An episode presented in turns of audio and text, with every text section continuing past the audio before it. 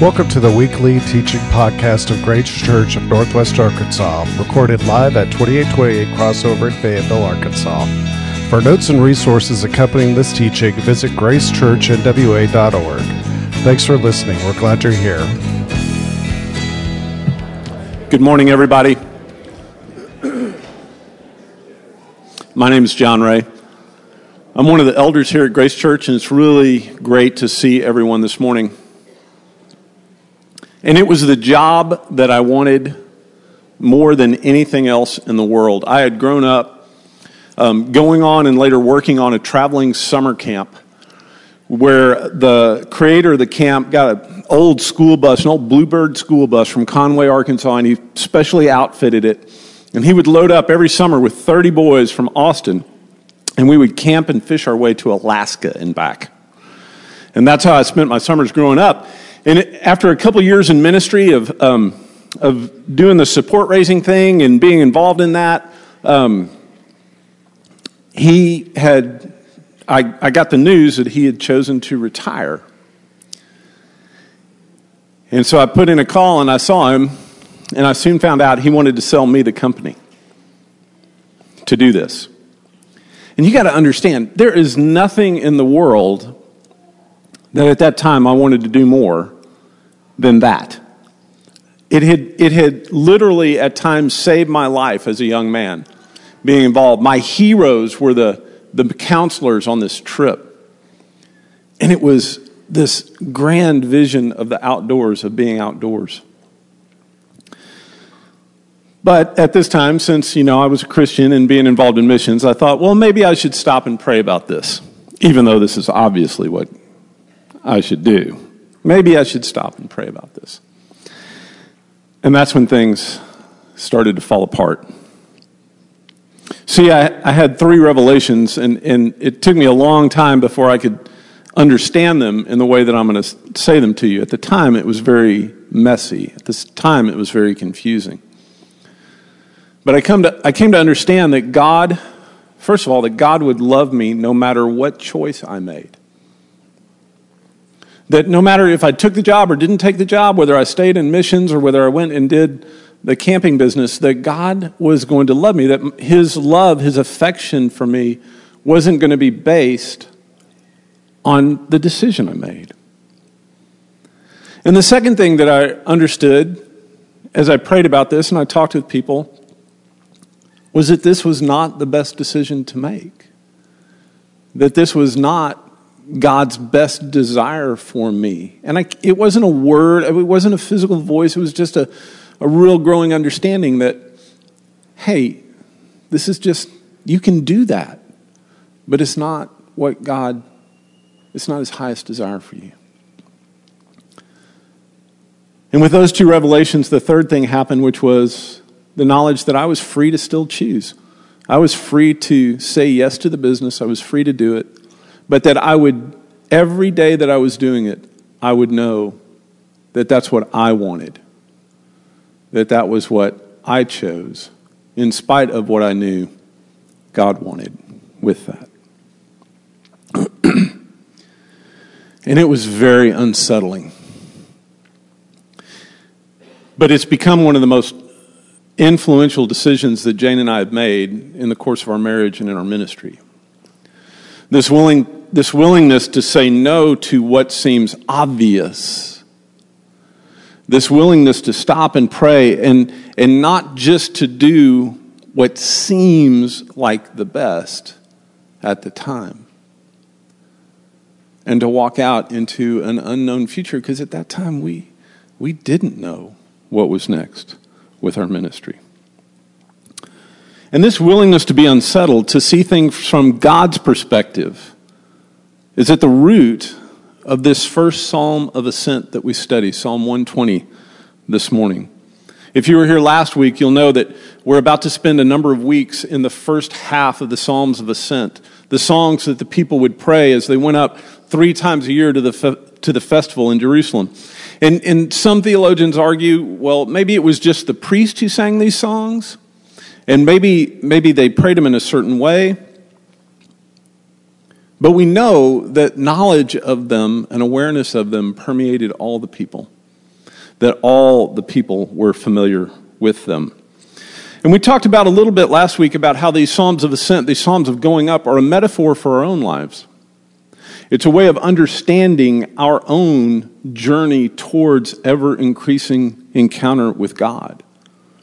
About how, just as the people would go up to Jerusalem to the temple three times a year to meet with God, we likewise are on a journey as His disciples, as followers of Jesus.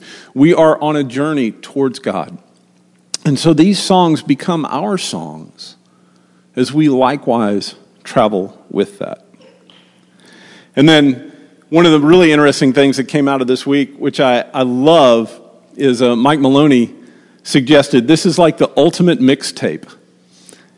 Is that the Psalms of Ascent are that, that playlist, your road trip playlist that you put together as you go. And I mean, how many of you have one of those? Anybody?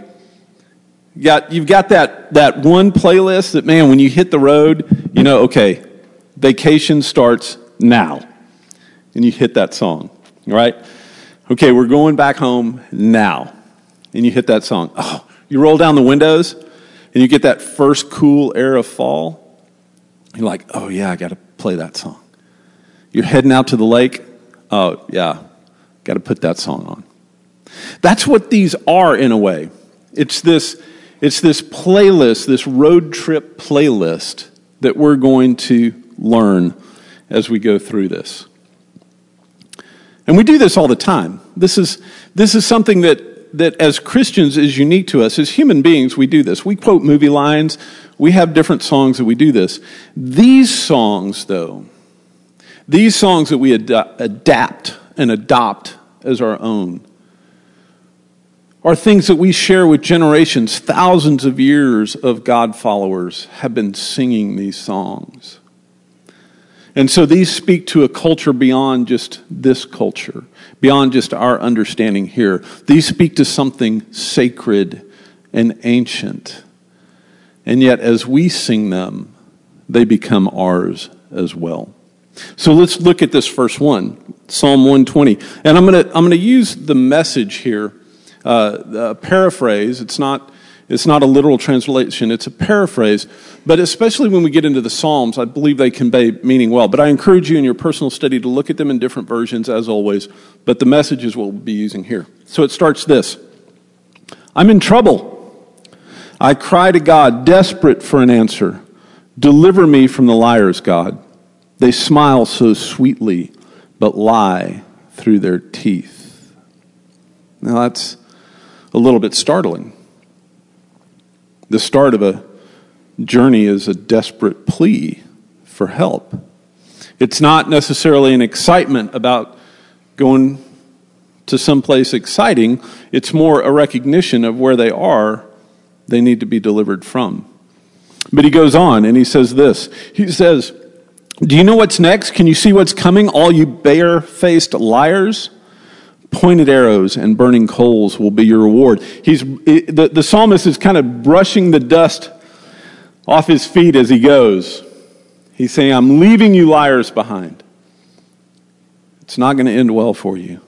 But then he recognizes again, he says, I am doomed to, le- to live in Meshech, cursed with a home in Kedar.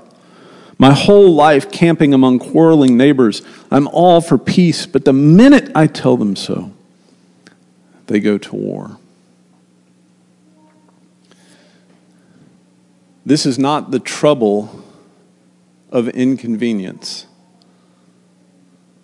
This is not a psalmist speaking of being um, put out because his neighbors play their music too loud or at the wrong time. This is a life or death struggle. This is the struggle between war and peace. This is the struggle between eating and famine, health or sickness, captivity or freedom.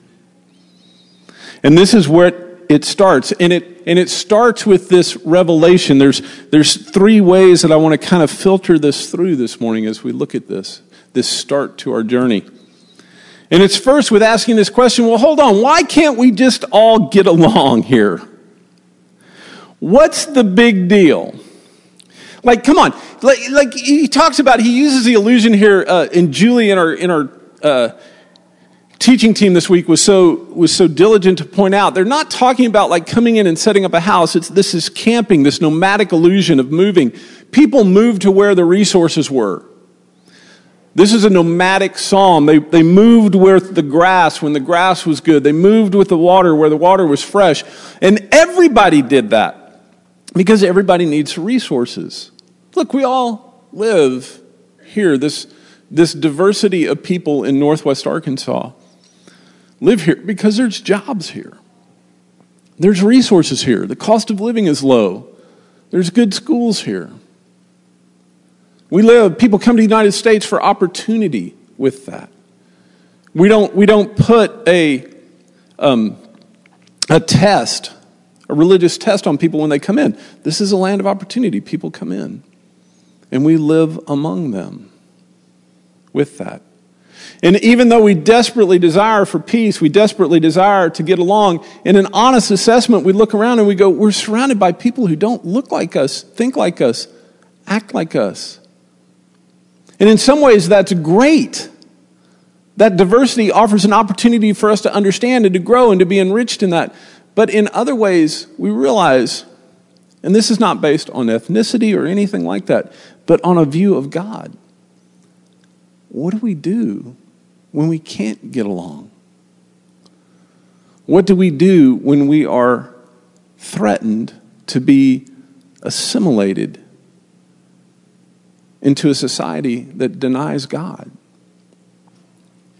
And I'm not talking about political stuff here. I'm talking about a very fundamental issue of an, a, an idea of human flourishing, a way of understanding God, a way of understanding ourselves, a way of understanding the future, the world, and everything in it. As Christians, and, and this is as Christians I'm talking about here, when we really take and stop and take step and take stop and take stock of the world around us, we are put in a profoundly uncomfortable situation. And we realize there are just simply things we cannot do. There are things we cannot engage in. There are truths that we cannot assent to. And so we go, I'm in trouble, God. I'm in trouble. I want to be faithful to you. I believe that my beginning, my, my being, and my end is in you, God. That you are the one. But I'm surrounded by people that as soon as I say that and I say that I'm for peace, they go to war. They go to war.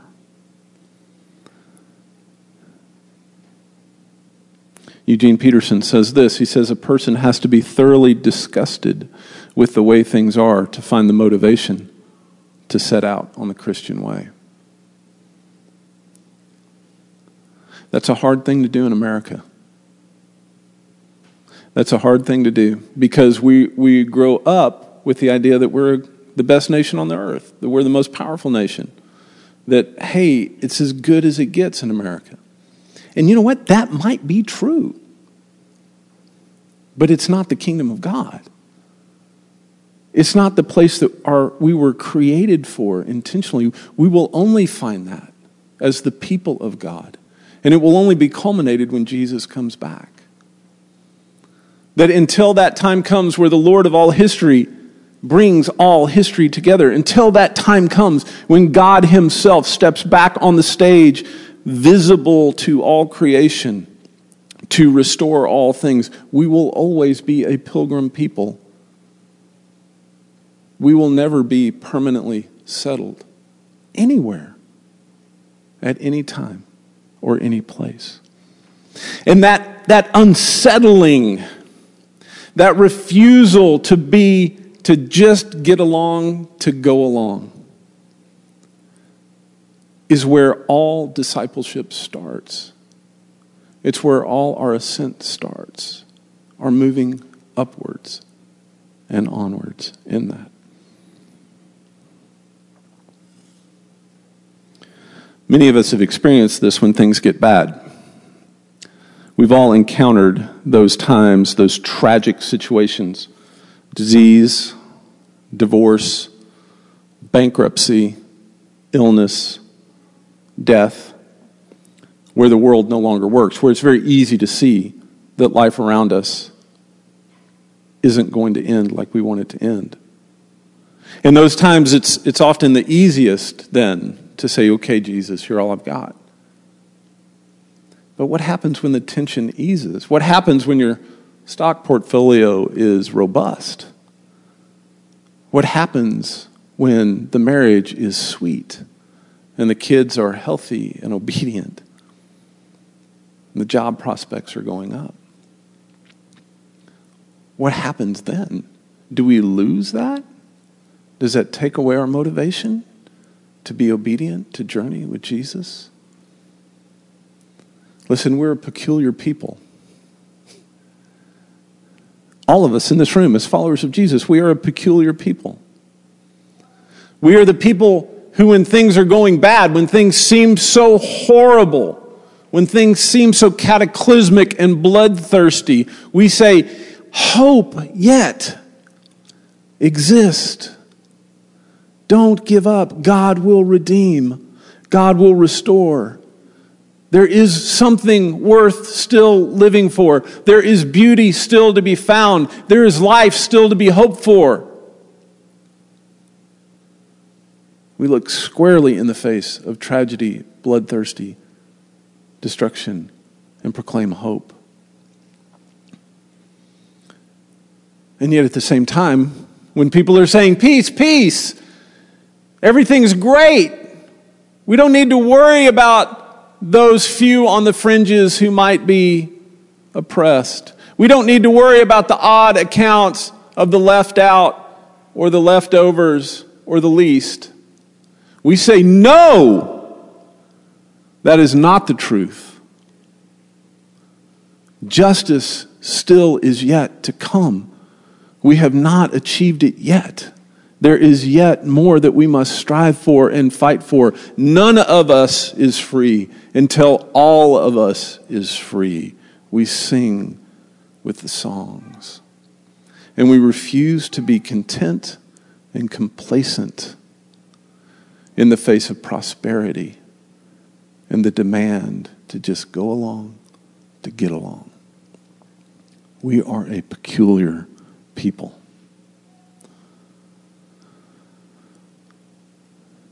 And to do this, we must constantly be in a state of turning around. You see, we talk a lot about repentance in the church, and we usually do that in a moralistic way. We do, well, you messed up, you offended someone, you broke a law, you broke a moral, you broke a principle. You need to, you know, ask forgiveness and do that. And that is true. That is true. But that is just, honestly, it's a smaller slice of the whole. Repentance is more of an, an overall attitude that we cultivate on an ongoing basis of continually turning away from things that are not of God and drawing us to them. It's constantly a way of assessing and discerning the lives, the lies that threaten to inform us, that threaten to control us, and say, no. I will turn towards the truth and I will turn towards the one who is true. I thought a lot about this. I thought, as I've been meditating on this, this psalm, I thought, what were the lies that the psalmist had in mind? He says they speak from these glistening teeth, these smiling lips, they speak forth lies. I thought, what were the lies that, that he was thinking of? What would have been those terrible lies to this ancient psalmist. And I came up with nothing. I honestly don't know. I don't know if it was like, well, you know, if you breed your sheep with my sheep, we'll have more sheep. I, I, I mean, I don't know what it was. I don't know what the lies were at that point. Except I know this I know that the root of all lies is in a Trinitarian denial of three things the root of all lies is in that we forget that we come from God. We deny that we come from God, that He is the creator, the originator. We deny, we forget, we fight against that our existence now is in God, that in Him we have our life, our movement, our being, that God is present to us, that God is active among us, that God is vibrant and alive in our community and in this world. And we deny and forget that that is where we're going, that our telos, our ultimate end, our direction is in God. That we ultimately will stand face to face with that creator of old in the future ahead. And that everything that we have done in our lives will be laid out in that moment. That is the, the grandfather of all lies. It's the root of every lie. So you didn't come from God. The, you're separate from God now. And then you're not going towards God. And we're constantly having to turn away from those lies. Repentance always and everywhere is the first word of the Christian life. In your study guide this week, you'll see, you'll be challenged to find how many times this is used. The first words of Jesus repent. The kingdom of God is at hand. And this, we, we, have to, we have to redeem this word from churchy, black cloaked, stern, old stereotypes and bring it into a cultivating it as a way of tuning our hearts towards God with that. And like I said, we're doing that, to paraphrase Mark Twain, in a society where there are lies damn lies, and just the way things are. And that's butchering the original quote, if you know what that is. You know, it's said that the three of the most expensive, or, or one of the most expensive sentences in the homeowner's phrase is, uh, while we're at it. Anybody been there remodeling? Well, while we're at it, might as well just call the credit card company and see if you can increase your, your limit. And I was thinking about that. I was thinking about this in this in this term is we're so it's so beat into us. Well, that's just the way things are. Sure there's corruption. That's just the way things are. Sure there's going to be racism. That's just the way things are. Sure some people are going to not be able to go to the schools adequate for their kids. That's just the way things are. It might be one of the most pervasive lies that we face as Americans. It's just the way things are. You got to vote for this candidate because if you don't, this candidate's going to win. You only got two choices, just the way things are. You got to, you to vote for somebody that you don't like in order that this person that you like less is not going to be elected. It's just, just the way things are. You know, well, you got to you got to have you got to live your life this way. You got to drive this thing. You got to eat these things. You got to do this thing because that's just the way things are. We're in trouble, y'all. We're in trouble. We have to, it starts with that admission. We are in trouble. And what are these destructive lies? How do we expose them and how do we turn away from them? Well, it starts with this revelation. It starts with this basic confession that we start with today as we study these Psalms. We're in trouble. Elie Wiesel, the incredible Jewish statesman who recently passed away, who, if you've never read his book, Night, which is pretty much required reading, I think, in most schools now, but if you've never read it, read it, read it. He spent his life refusing to let people forget of the suffering of the millions of Jews who died in the Holocaust. But he was also, especially in his later years, he came back more and more to his faith, which he had rejected. As a child who survived the Holocaust, he could not imagine that there was yet a God who would allow such suffering.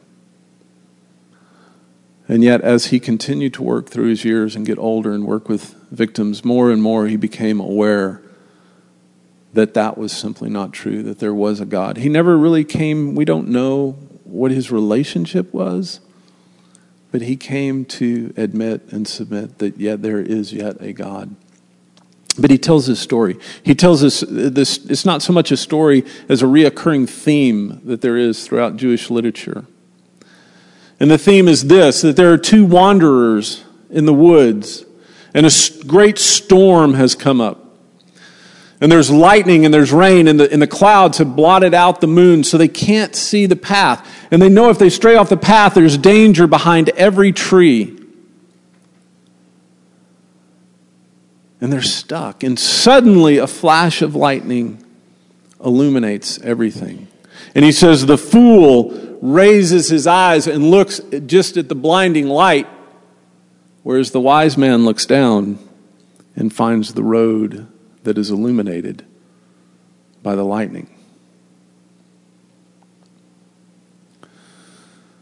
This revelation that things are not as they should be.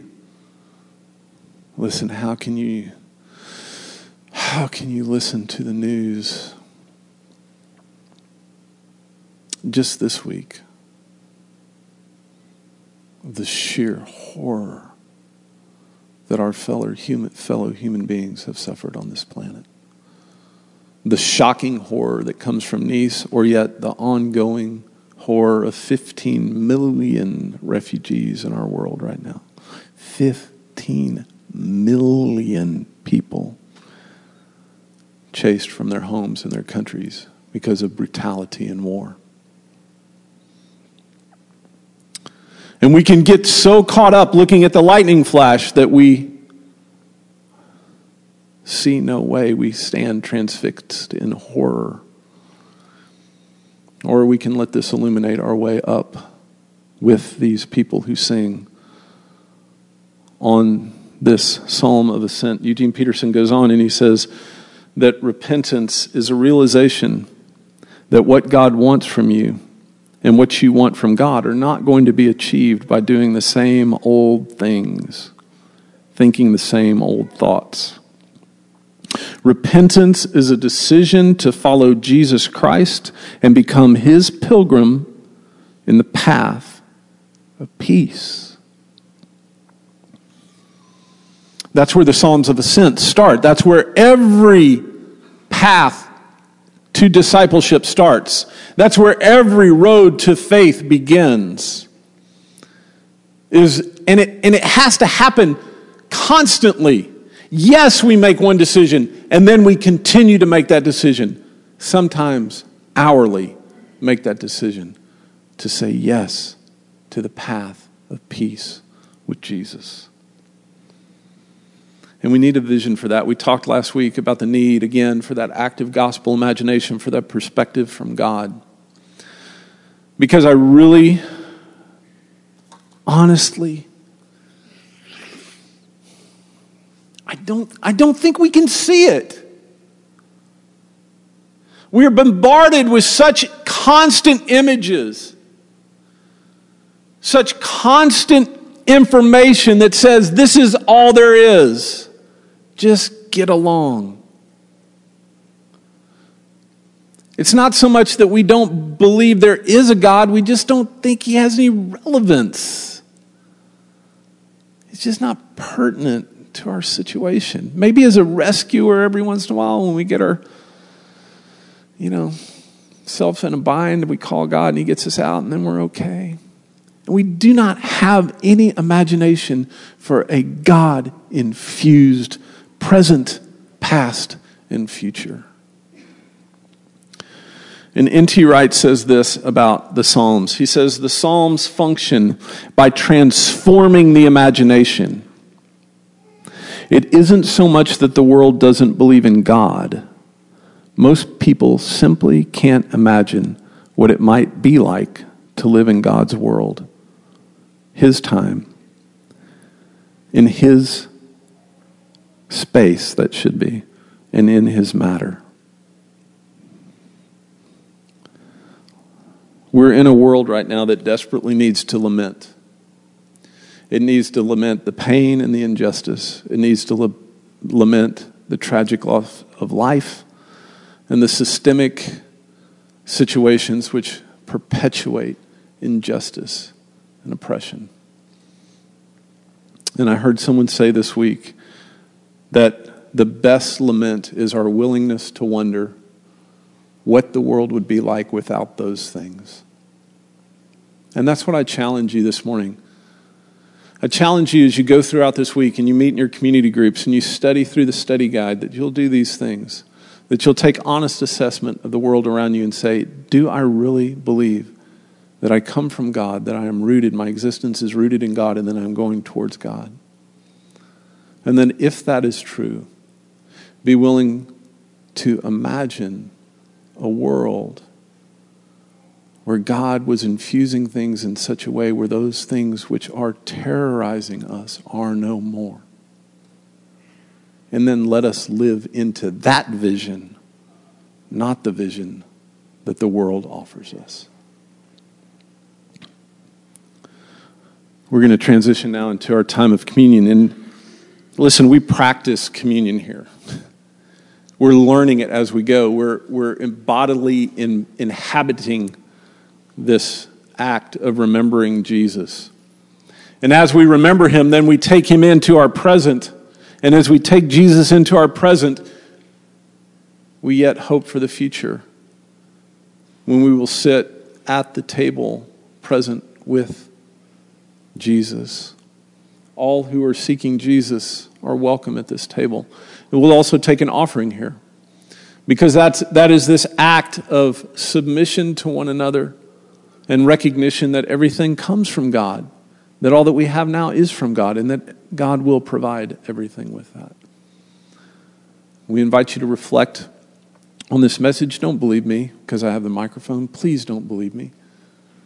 Study this yourself, talk about it among your groups, research it. But reflect on it now. And if you need to pray, find someone here. There are so many people here who you can trust to pray with you, to process this with you. Ask the worship team to come on up. Thank you for being here this morning.